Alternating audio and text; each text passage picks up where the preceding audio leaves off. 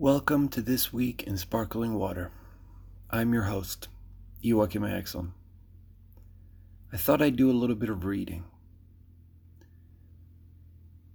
What sort of thinking dominates an alcoholic who repeats time after time the desperate experiment of the first drink?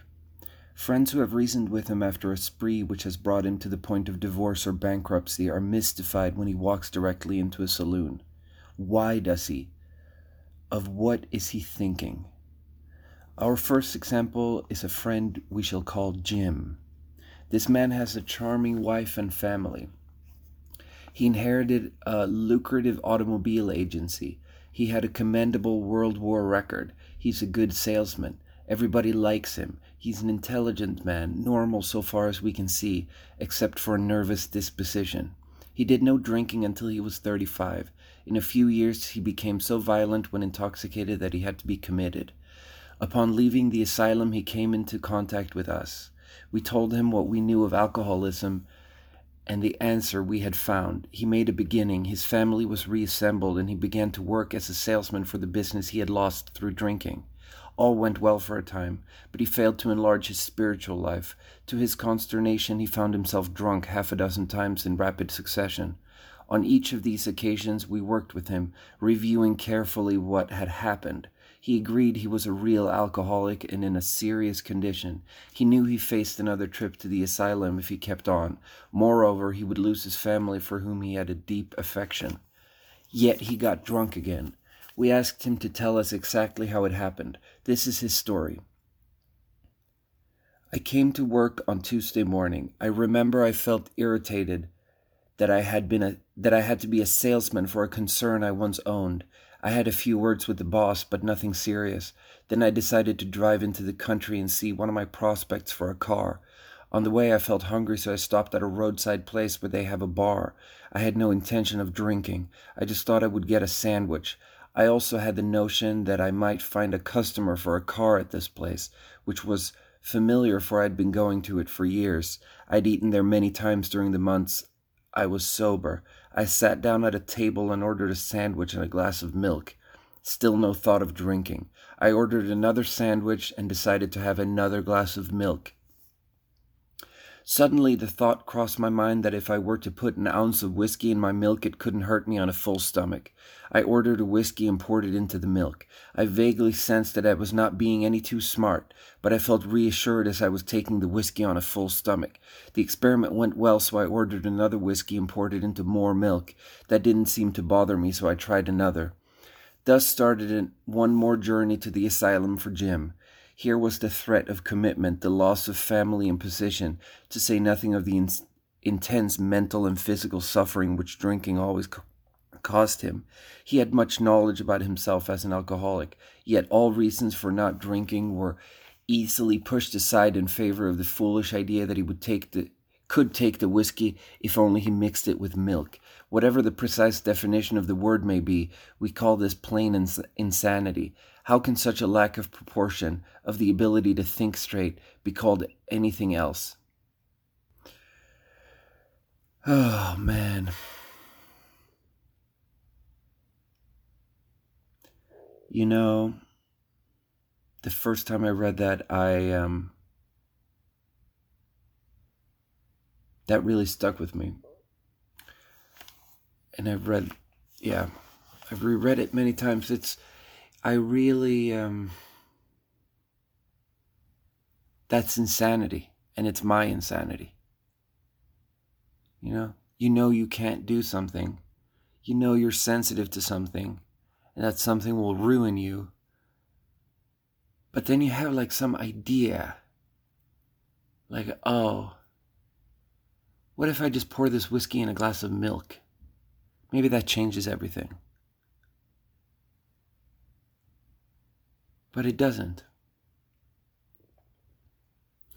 It's that infinite negotiation with oneself. Unfortunately, I don't know, maybe I have failed to enlarge my spiritual life because that negotiation has never ended for me. That negotiation is ongoing. Oh, but you know, it's Christmas time. We can drink at Christmas time, right? It's December, it's almost Christmas time. It's November, there's holidays. You know, we can drink for the holidays, right? Or we drink because there's something good going on, or we drink because there's something bad going on. I don't know. It's that incredible negotiation. Because the facts are plain. You know, we have lots of knowledge about ourselves. Ourselves as problematic. And we have lots of reasons for sobriety. But these things can be can easily be pushed aside. I don't know, I was thinking about that today because I find myself here in the Central East. All the microphones are back west, so this is actually just a voice memo on my phone, and I apologize for the audio quality, but the show must go on, you know. I was reminded of the story of the traveling salesman. I think the point of the story is the resentment. He's resentful that he used to be the owner of the company and now he's made to work as a salesman for that same company and it makes him resentful. And resentment is the number one culprit, it's the number one killer. Resentment has killed more alcoholics than anything else. We have to just let go and be at peace. Yeah. We cannot be resentful. We have to be charitable. And we have to be in service of others.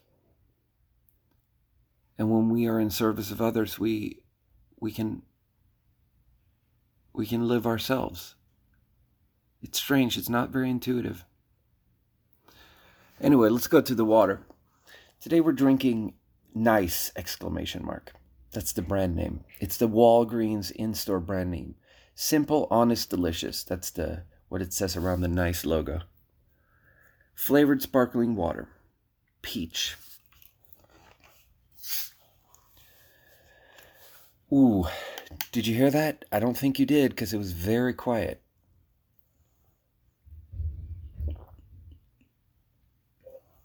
Yeah, that's awful.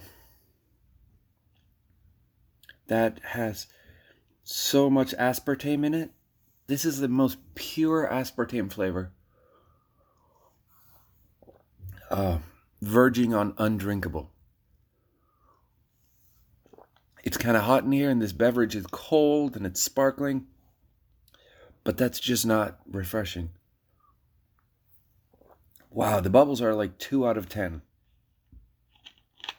The bubbles are 2 out of 10, and the flavor is 1 out of 10. Yeah, that's a terrible water. That's a terrible water. I'm going to give that a 2 out of 10. We're never going to try a nice brand again. Oh, man.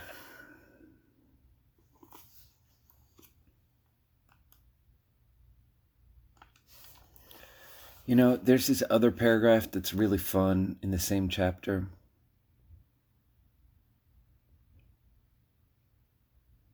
Where where the where they acknowledge what we have um, what we've tried to limit our drinking.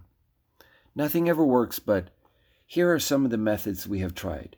Drinking beer only, limiting the number of drinks, never drinking alone, never drinking in the morning, drinking only at home, never having it in the house, never drinking during business hours, drinking only at parties, switching from from scotch to brandy, drinking only natural wines, agreeing to resign if ever drunk on the job, taking a trip, not taking a trip, swearing off forever, with and without a solemn oath, taking more physical exercise, reading inspirational books, going to health farms and sanitariums, accepting voluntary commitment to asylums, we could increase the list ad infinitum.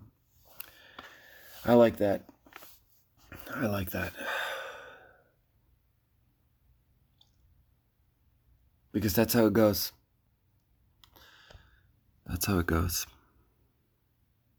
Anyway, we'll be back next week, and then uh, next week we'll make the mind sparkle. Thanks for listening.